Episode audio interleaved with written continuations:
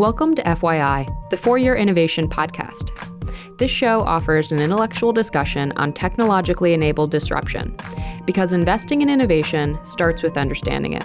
To learn more, visit ark-invest.com. ARK Invest is a registered investment advisor focused on investing in disruptive innovation. This podcast is for informational purposes only and should not be relied upon as a basis for investment decisions. It does not constitute, either explicitly or implicitly, any provision of services or products by ARK. All statements made regarding companies or securities are strictly beliefs and points of view held by ARK or podcast guests and are not endorsements or recommendations by ARK to buy, sell, or hold any security. Clients of ARK Investment Management may maintain positions in the securities discussed in this podcast. Welcome to FYI, ARK's weekly podcast on innovation and technology investing. This week's guest is Chip Wilson, entrepreneur, philanthropist, and most notably the founder of apparel company Lululemon.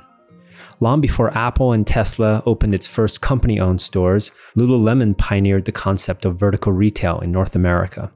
Unlike other sports apparel companies that sold to retailers, Lululemon designed and manufactured its own clothing, which it then sold in its own stores.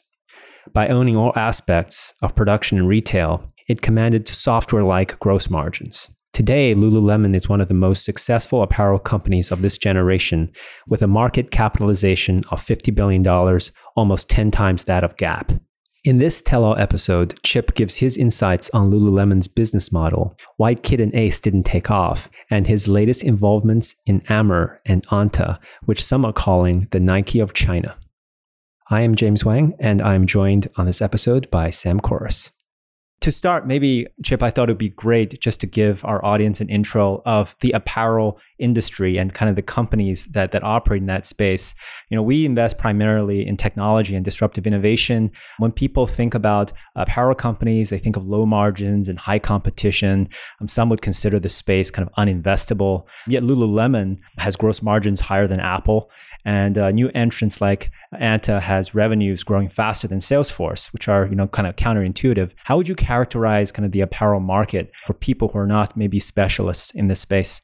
Well, in the technical business, and I think you can look at if let's just compare Lululemon and and I include almost all the technical apparel companies that which is different than fast fashion. If you compare those to Tesla and Apple, it was really you had a technical product which when we were all selling through the wholesale market, we could never get full value for it. There was too much technology in it that was going unsaid, and the customers couldn't see the value in it, and they didn't really, there wasn't a real connection with the brand. So I think actually probably Lululemon did it before even Apple, and that was so it was making a technical product, making it beautiful, and then taking it directly to the consumer. So, if you want to differentiate in the apparel space, I think that you could look at Tesla versus GM, Chrysler, Ford. You know, this passed the Detroit companies. Of course, Tesla passed Volkswagen just recently, too. So, a better quality product, better price through a new business model. And I think that that would be the way to describe the apparel market. Either you've got a new business model or you don't when I look at the gross margins, even for Nike, it's like 40% plus, Lululemon 50% plus. Those are surprising to people who don't follow this space. How are what people call, you know, glorified spandex, how are companies like this able to command such gross margins sustainably? Well, in the fashion business, you're just chasing fashion and it's more of an Instagram model where when you're in the technology business you're always providing something that you can always push r&d which eventually, if you're doing it right, produces technology that provides a solution for people of which you can get a higher margin for and because there's less competition. And also you're trying to pay for your r&d and you never know when you're going to have lean years in r&d and great years in r&d so i think what's happened over the last 15 20 years is just a, just an ex- explosion in what makes apparel work, so to speak, for the athlete, which has now gone into the street, which has created just a, you know large tailwinds for that business and consequently large margins. Right. And then I think also with Lululemon, right, what made it so unique is that vertical retail business model.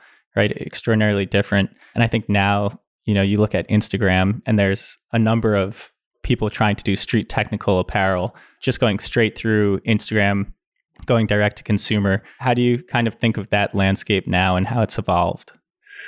Well, what occurred was there was wholesale, and then Lululemon went direct to the consumer with vertical stores. And Lululemon built out enough vertical stores where they became essential for people to understand the tactile technology and fit. And then when e commerce came in, Lululemon had the right amount of retail stores, not too many like the Gap or J. Crew or something like that, but just enough where people knew enough about the product where they could buy off e commerce effectively. What I've seen is that the technology companies that have come in and tried to go direct to e com digitally without in a retail stores have failed. And then they've all had to backtrack and now they're all trying to open up retail stores. And but they're not really good at retail. They're good at digital, and that's two different animals altogether.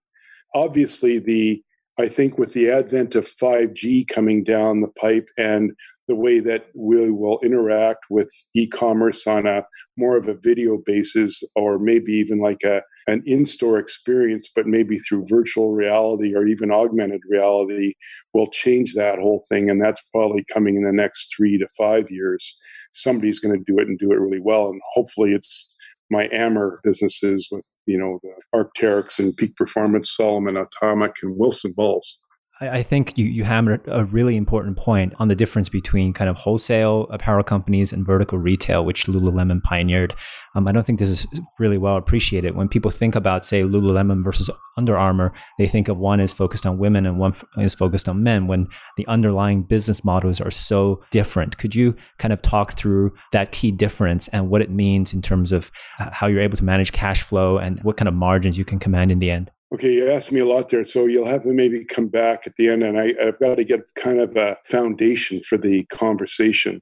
When I was in the surf skate snowboard business, it really affected a 14 to 18 year old boy that was insecure about their personality and so would buy big logoed t-shirts and garments in order to subconsciously show the girl that they really who they really loved you know who they were through the marketing program of whatever company's t-shirt they were wearing that is essentially Under Armour's model. It's sponsoring big name athletes, making quite inexpensive, not very technical apparel, putting a big logo on it, charging a lot for it. And that's that model. It also, as you can see, probably walking around, it also hits a what I'd call in more of an insecure, overweight armchair quarterback who may be between the ages of 35 and 55 who wishes they were an athlete but really aren't. So that's what that logo speaks to. The market there is very skinny. But because they just to basically take any product and put their logo on it and get it out, that it appears as though Under Armour's big. And because they do a lot of volume, but at a skinny margin, I would say. So the the Lululemon model then was going direct. So basically, not only originally it was like we miss out the middleman at the wholesaler, but also we manufactured ourselves. So we actually had two markups. Now I know that that's kind of gone by the wayside at Lululemon because everyone was scared about child labor and Asian factories, or at least as scared Lululemon board was, which really gave up, I think, a major competitive edge. But I'm getting away from the picture right now. So basically, in the wholesale model, you then very simplified. You make something for ten, you sell it to Dick's Sporting Goods for twenty, and they sell it for forty. So for Lululemon and the Amer's products now, it's the idea is to make something for twelve dollars, a better quality product at a, and then sell it for a better price of thirty six. So we get triple the markup rather than double the markup, but you get it between 12 and 36 is massive as opposed to the 10 to the 20. Now, when you're doing wholesale, you can make samples up and you can sell to the whole world. But the problem is you've got to make samples up a year beforehand in order to show people, in order for them to order it, for it to get manufactured and to, to go through the process. With Lululemon, by only having our own stores and our own e-commerce and not answerable to any wholesaler, we could actually you know, I kind of laugh about it. We could actually do run. We were the first to do really runway right to production. We just never did even runway. We just didn't even care about the New York fashion magazines and the wholesalers and everything else. We just skipped the whole thing. So we were able to deliver actually a street fashion product made technical even a year before all the New York fashion houses or Paris fashion houses were. So we had the best of all models. This model, of course, requires you guys to build out physical stores, which is a very capital intensive and people intensive process. And you've mentioned that kind of the newer brands are starting to do that after trying pure e commerce. Why do you think pure e commerce doesn't work, even in an age where internet shopping seems very much in the vogue? And what's the key to succeeding for these folks? And maybe if you are starting a company today in, in the apparel space in doing physical retail? Well, I think you could, for people that know better, they could think about Apple trying to go through Best Buy or some some wholesaler. You just can't get the price that you want going through a middleman that can't describe the product perfectly. There's so much to the possibility of an Apple phone that if it's just sold through somebody on the floor working on commission that's trying to run you through really quickly, you're not really getting the full experience. Where I suspect that Apple knew if they could give people the full meal deal on what their product was, then their ability to use it and what they use it for, but more so their drive to then talk word of mouth marketing. So my theory is, is that you can have all the social and marketing and blah blah blah you want. There's just nothing like someone telling me like this is a great product and you got to go get it. So that's mostly the due diligence, which is I'd say a hundred times more effective than seeing an ad on a paper or something where it's you know uh, an influencer is trying to tell you something if a trusted friend is telling you that this is great, then then it's there. So, for instance, like at Lululemon, because we went only by word of mouth, like about our quality, when a person gets told like that, rather than let me take it back. If someone just walked into the store and hadn't been told that, they may not buy anything, but they'd come back six months later and they'd hear more about it, so they'd buy one piece. They'd test it out for like a half a year and then come back and buy two or three more pieces. Where if you hear it from a friend directly and they they see it and they see you use it, then the propensity for them to go in immediately in the store and spend and buy three pieces immediately is really it's almost 100% and that kind of goes back to then the model of of that model then allows a capital intensive store to open up and do a payout quite quickly let's say 18 months paying out the the leasehold improvements of the store so you're basically breaking even on a store every 18 months. And of course, when that's happening, then you can borrow an exponential amount of money to grow it as fast as you want. But that has its downfalls too. Right. And I think, I mean, obviously you have to scale the physical, but you also need to scale the personnel. And I think that was a, also a big part of your founding story is attracting the right type of person who believes in the product. Could you kind of go into how you formed that and kind of evolved you know, as you said, the West Beach mentality into, you know, that was for a certain section of people and now Lululemon's for this new group of people. Yeah. I mean, again, the West Beach was for the 14 to 18 year old boys. And then Lululemon was, I mean, the great thing about athletic apparel is that people will allow you to put a logo on it. And on top of that, there's no segmentation between male and female and 10 year olds and 80 year olds. But the key is to you know for us was like that single professional 30 32 year old woman highly stylish athletic. And so she's the driver then for all women. And then probably a 37 year old single male was the driver for that. Lots of disposable money technical traveling you know they've got you know they can afford to buy the technical they can afford to invest in their wardrobe so to speak and their athletics now, where was I going with all this again? Ask me again. Now that I've set the foundation, where am I going? Building the team. yeah, I mean, Chip, like one angle would be, for example, the controversy you've endured were kind of your comments on women, but in your book, you talk a lot about how the, the early founding team, you specifically chose women both in the focus groups and in the initial stores. Maybe just talk a little bit about that. So the customer was also brand new. And I mean, the deep, deep thinking behind it, of course, is the, you know the day I woke up and six and I read in 1997 that six percent of the graduates at a university were women, And it's actually interesting in this whole conversation about men and women, that was actually the date when actually men fell behind women. So it's almost been like 25 years now.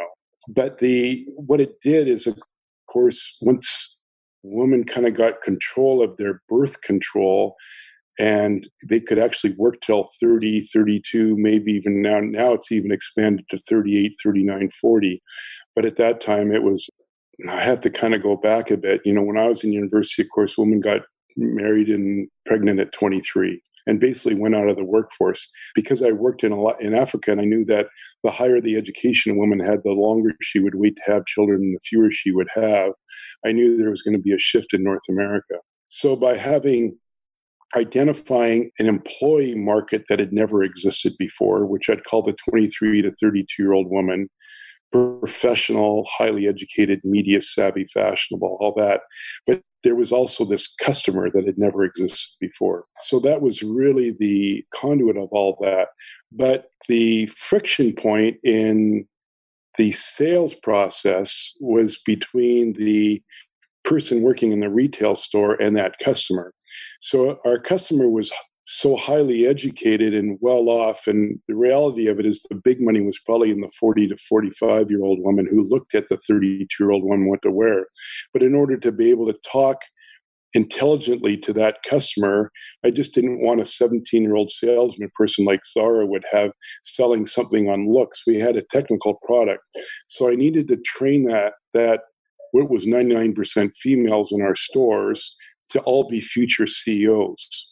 So then we set, you know, the, the development platform for high growth then was to set up something called a linguistic abstraction, which was 30 terms and definitions, which we could use globally and everyone would understand from design to production to, to Shanghai to, to Munich. So inside of that, the terms came from you know, probably things that I'd learned as a kid through my parents or competitive swimming or athletics, but also the Landmark Forum, the book Good to Great, Seven Habits of Highly Effective People, the psychology of achievement. Those are the foundations where these terms came from. And so having everyone actually go through that and read it and understand it in the first three or four months then created the foundation for us to grow really, really fast. And all that thinking came from the book, The E Myth, about how to set up a company as though it was going to be franchised so it can grow exponentially. That's great. Reading your book, Chip, I clearly sensed you had very strong opinions on retail and retail strategy. But as Lulu was kind of growing, e commerce was starting to take off. I didn't get a sense that you were super into e commerce as a segment, maybe because you were so much into retail. Looking back, did you feel like you paid the right amount of attention to e commerce? And what's your current view on kind of e commerce and what, where should that fit in the strategy for a company in operating in this space? Yeah, I know that that rumor is out there that I may have like not agreed with e-commerce. I think what's important is that there's different stages of e-commerce as it grew up. And it's like I say in the future with, you know, 5G and and all VR and everything, that's going to totally change. At the time, it wasn't like it is now. It was very rudimentary and actually quite ugly and like a one page type thing and eh, so I felt like it wasn't up to the quality standards of our product. And I felt like the only thing that I that I was really good for at that time was what I'd call a commodity product.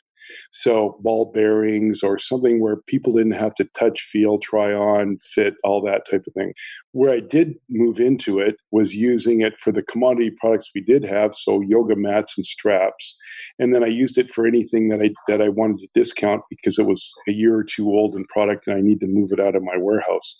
So it wasn't uh, degrading my brand, is what I would say, and and moving it into where I felt like discount people were looking for product and where commodity people were looking for product. And on top of that, of course, we were opening up stores and our product was so hot we couldn't even fulfill our own stores. So every time we opened a store, it was making so much money and very quickly that I didn't have to move into the e commerce space. And it was really only the 2008 crisis where the bottom fell out of everything and everyone stopped everything for like about eight months that was created the opportunity for then for us to like do nothing in the company like, because we couldn't grow for those eight months. And so we had lots of time to sit back and fix everything and then set the e commerce base in order to go forward. 2008 crisis is the best thing that ever happened to Lululemon. So then you're asking about going forward and where e commerce sits on it. I, you know, Lululemon's in a very key position, as I would say, again, all, all the Amer brands are too, in that with athletic clothing with Lycra in it, someone can have a size like a one above or a one below it, it will still fit. So the propensity to ship back isn't as much. Consequently, the propensity to ask for three or four sizes and ship three back is not as much. So the returns on athletic clothing are substantially less and the fit is substantially better. That's super interesting, especially that 2008 point. You know, that's something that I think we see across a lot of industries is it takes this time of crisis for people to reevaluate the way things are doing or to adopt new technology and new avenues for strategy. And talking to the other companies that you're now invested in also doing sportswear, what drew you to those companies and what do you see in them that you also saw in Lululemon and where do you kind of see them going? Well, I lost control of Lululemon. I just wasn't, you know, as I was a product brand guy. I didn't understand the nuances, the Machiavellian principles of power inside a board and people's desire for power and think to, you know, for their own good and the keys, short term visions, and basically lying, you know, like, oh, we're here for the long time, we're going to here to do you good, but they're not. So everyone told me that, but I'm such a trusting guy, I couldn't get myself around it. So now you have, I think the foundation of Lululemon is so phenomenal that, and I think they, they'd messed up for the five years from 213 to 218 so badly when the probably the biggest growth in that market was there and Lululemon languished and everyone else kind of took off. And Lululemon took him that long to kind of start reinvesting in the foundation of the company. So anyway, I lost control of that and couldn't lead it anymore and, and really didn't like to be with you know the short term thinking that wall street has created around quarterly numbers was really really hard for me as an entrepreneur to deal with. And i anyway it's good learning for me. So it's beautiful learning for me. I learned lots. And so now i had this opportunity to invest in this other company amers which owned like five or six athletic brands but I couldn't do it on my own. I probably, in order to succeed in the future, I probably needed a Chinese partner and I needed a world class private equity firm. And it just so happened that as I was looking at it and I had a banker to look at this, it's going to be like a five or six billion euro deal that I knew I couldn't do it alone. I didn't understand how to do deals and blah, blah, blah, the due diligence and all that type of thing. So about a month into it, you know, suddenly there was an offer on Amers and it came from Anta, which is kind of the Nike of China. They have like 12,000 Anta stores and maybe about 1,500 Fila stores, which are Fila stores are direct like Lululemon, and the Anta stores are wholesale. And then uh, FountainVest, which a bunch of Goldman's people out of Hong Kong, and then Tencent was in for 10%. And I went, like, that's a dream team. And so I phoned them up and, you know, I said, like, I didn't want to compete against them on price. So why don't you let me in on your deal? So I got in for 20% of that deal. So why did I like it so much? One, I think the combination of those people was phenomenal. It was a global company. I knew everything about being global. It was at the, an unbelievable 50 to 100 year brands that didn't know how to do apparel and didn't know how to do direct to consumer. And but more so, what I liked is that the owner of Anta, it's a public company out of Hong Kong, but controlled by the Ding family. And Mr. Chairman Ding is maybe about 48 years old. Kids are growing up. He's totally in it.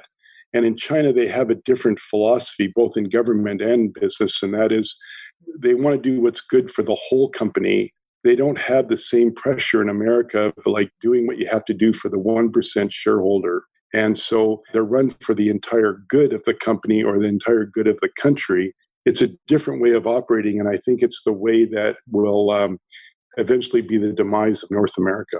I, I, I, was going to ask you about that point. You wrote about this in the new prologue to your book that, you know, basically observing that China's greatest strength uh, is kind of what Western democracies consider its biggest weakness, this valuing of group identity over individual identity.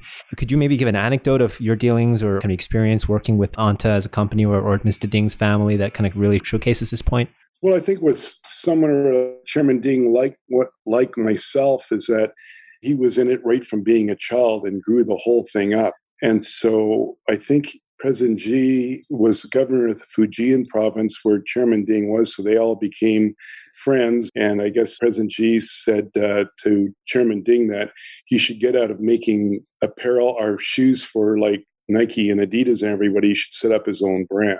I may be getting away from what you're trying to say, but his ability then to shift the company and go into his own brand and not do it for everybody else. Like once the chairman decides that, then the whole company moves that way and they move quickly. I can only give you an analogy of like when I look at North America versus Europe and trying to get things done, it's like in North America, you can move a million times faster than you can anywhere else.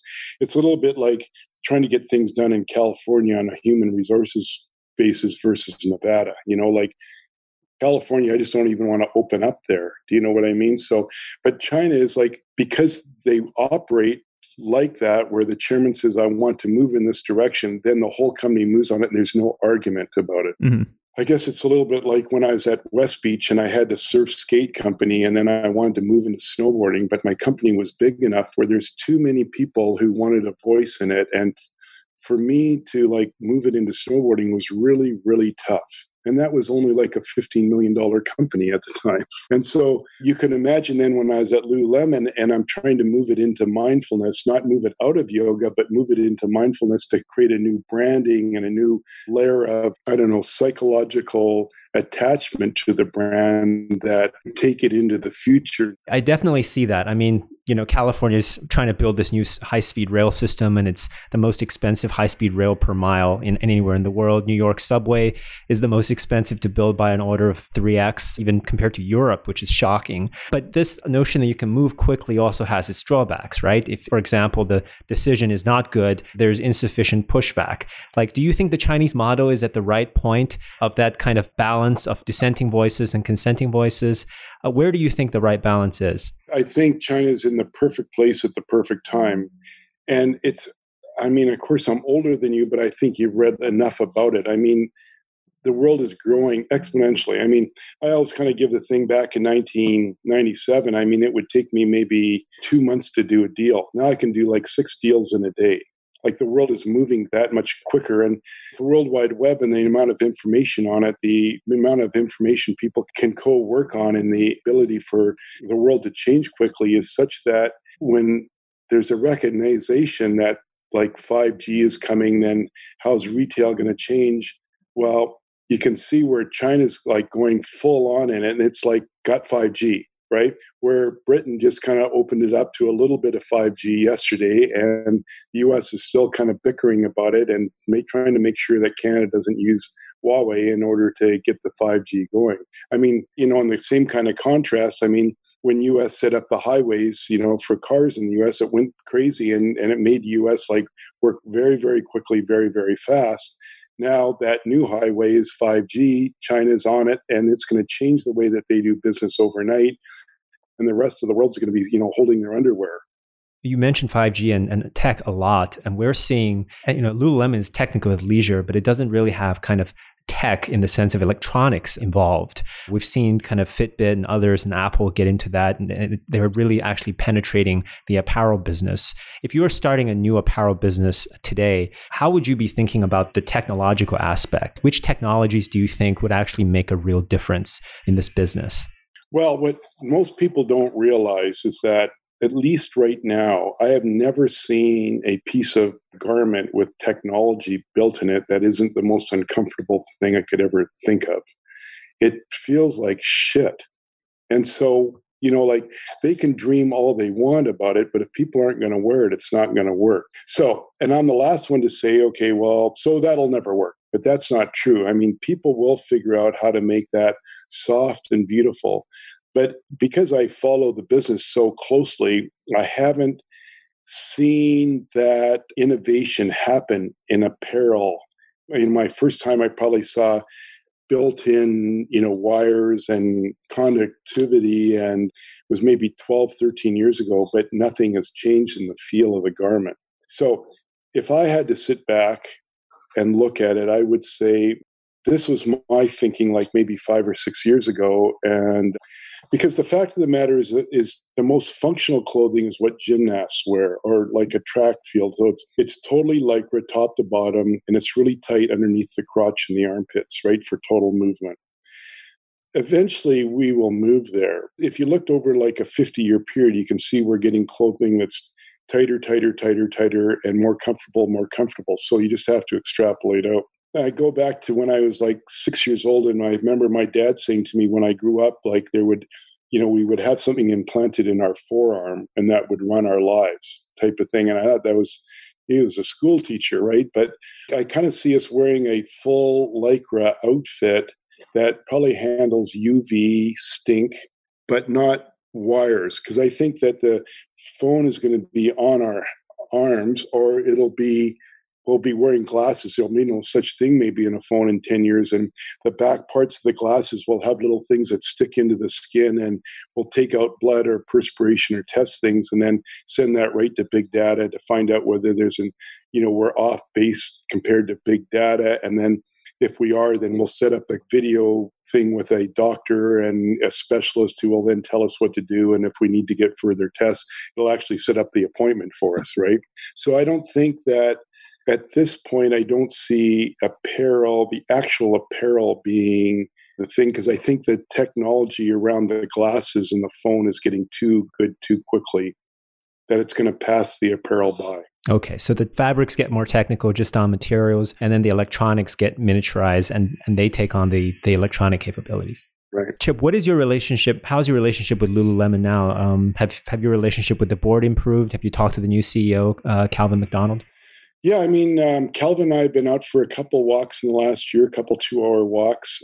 My thing is at the you know Lululemon AGM, the chairman of the board, I sent questions in and he lied. One, he didn't answer my questions and said that he had answered all my questions and he hadn't.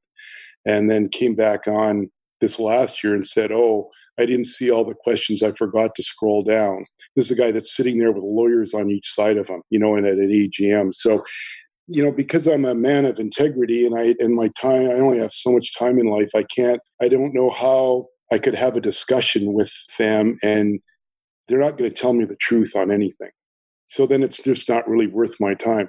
I could institute i could come i could do it but then i'd always be questioning anything they said to me. So it's not worth my time to my brain power to be with that type of person. So I would prefer to be with somebody of integrity like Chairman Ding, where I can move things quicker forward. I feel like I'm getting the truth on things, and it's just a nicer way to live.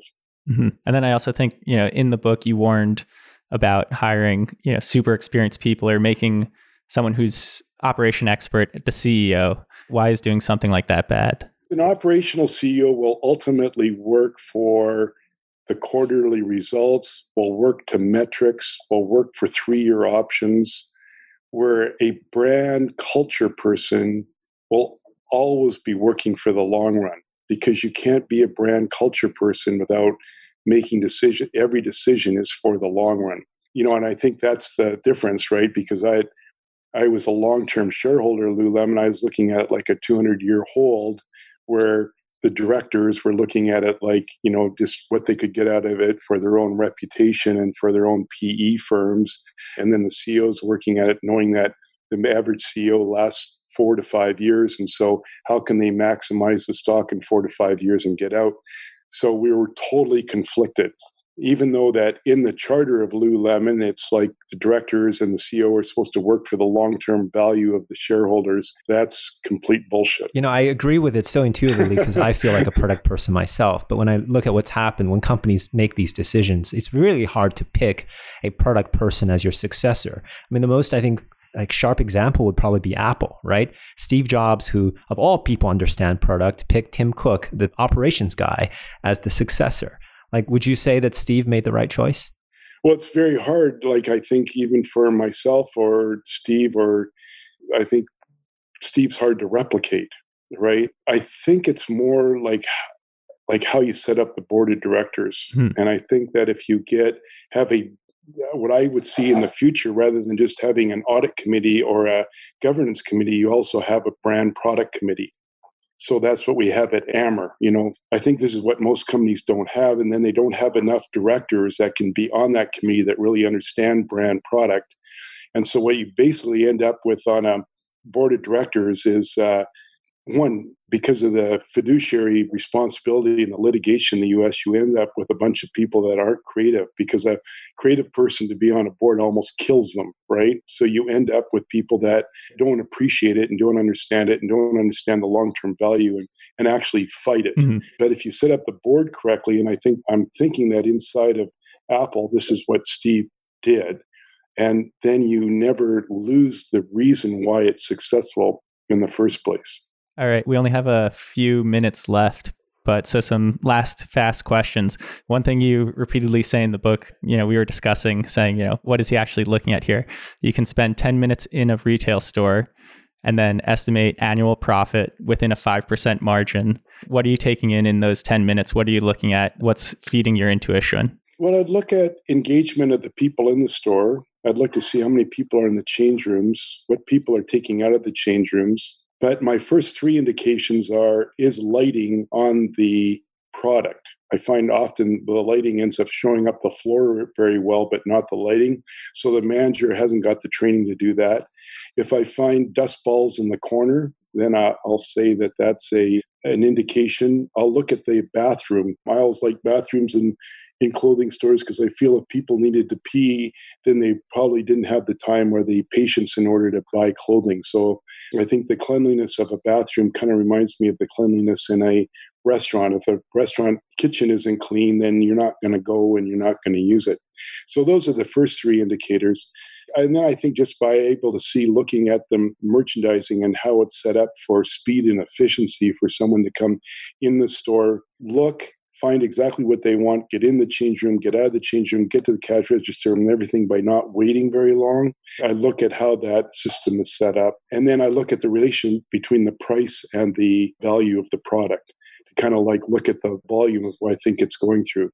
Also, I extrapolate between what time of day and what day I'm in the store because if I'm there on Tuesday morning at 10 o'clock, and there's only three people in the store, but three people in the store at that time may mean 50 people in the store on a Saturday afternoon at two o'clock. So, I mean, there's a million things mm-hmm. that kind of go through my mind. I'm just giving you the very cursory bit of it. Absolutely. Uh, after Lululemon Chip, you and your family founded Kit and Ace, which I always thought like kind of like Lululemon 2.0, technical wear and, and make it even more functional and everyday wear. Kit and Ace hasn't quite worked out the same as Lululemon. What was the story with Kit and Ace? And I guess why didn't it catch on the same way? Well, I think the foundation wasn't set up as well as I would have liked.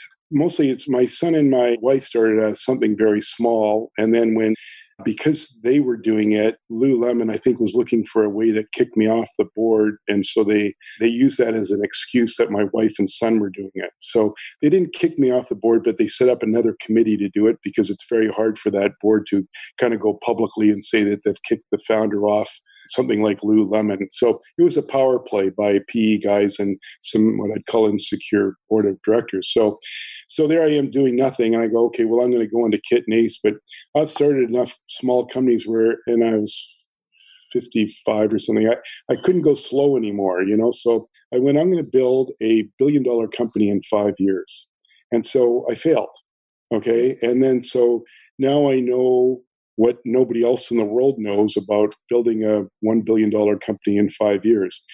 And number one is that when dealing with family, there still has to be a final decision holder.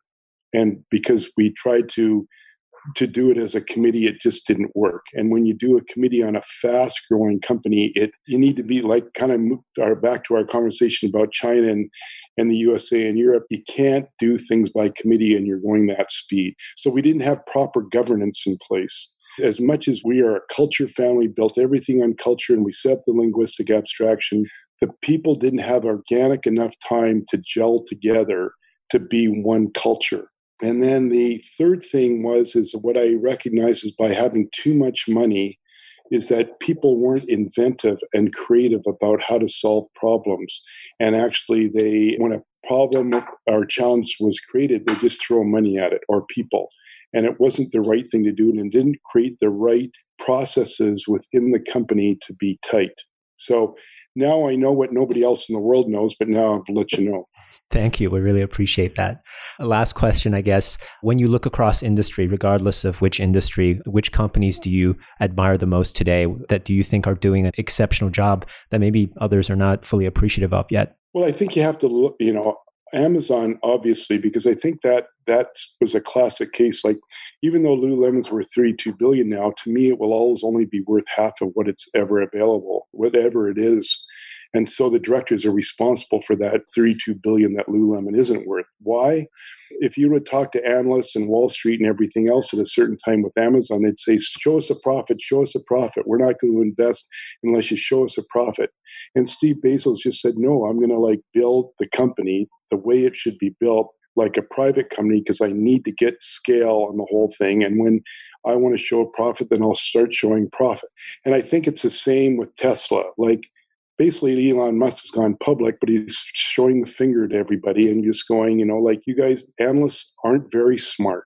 I mean, it, it's not that they're not smart, they just don't have anywhere close. They have maybe 1% of the information and probably even less when you look at five, ten years in future where the business is going compared to the owner founder and that type of thing. So I think Amazon and Tesla are being operated as though they're a private company that's by mistake public, and that's why you're seeing the value in them.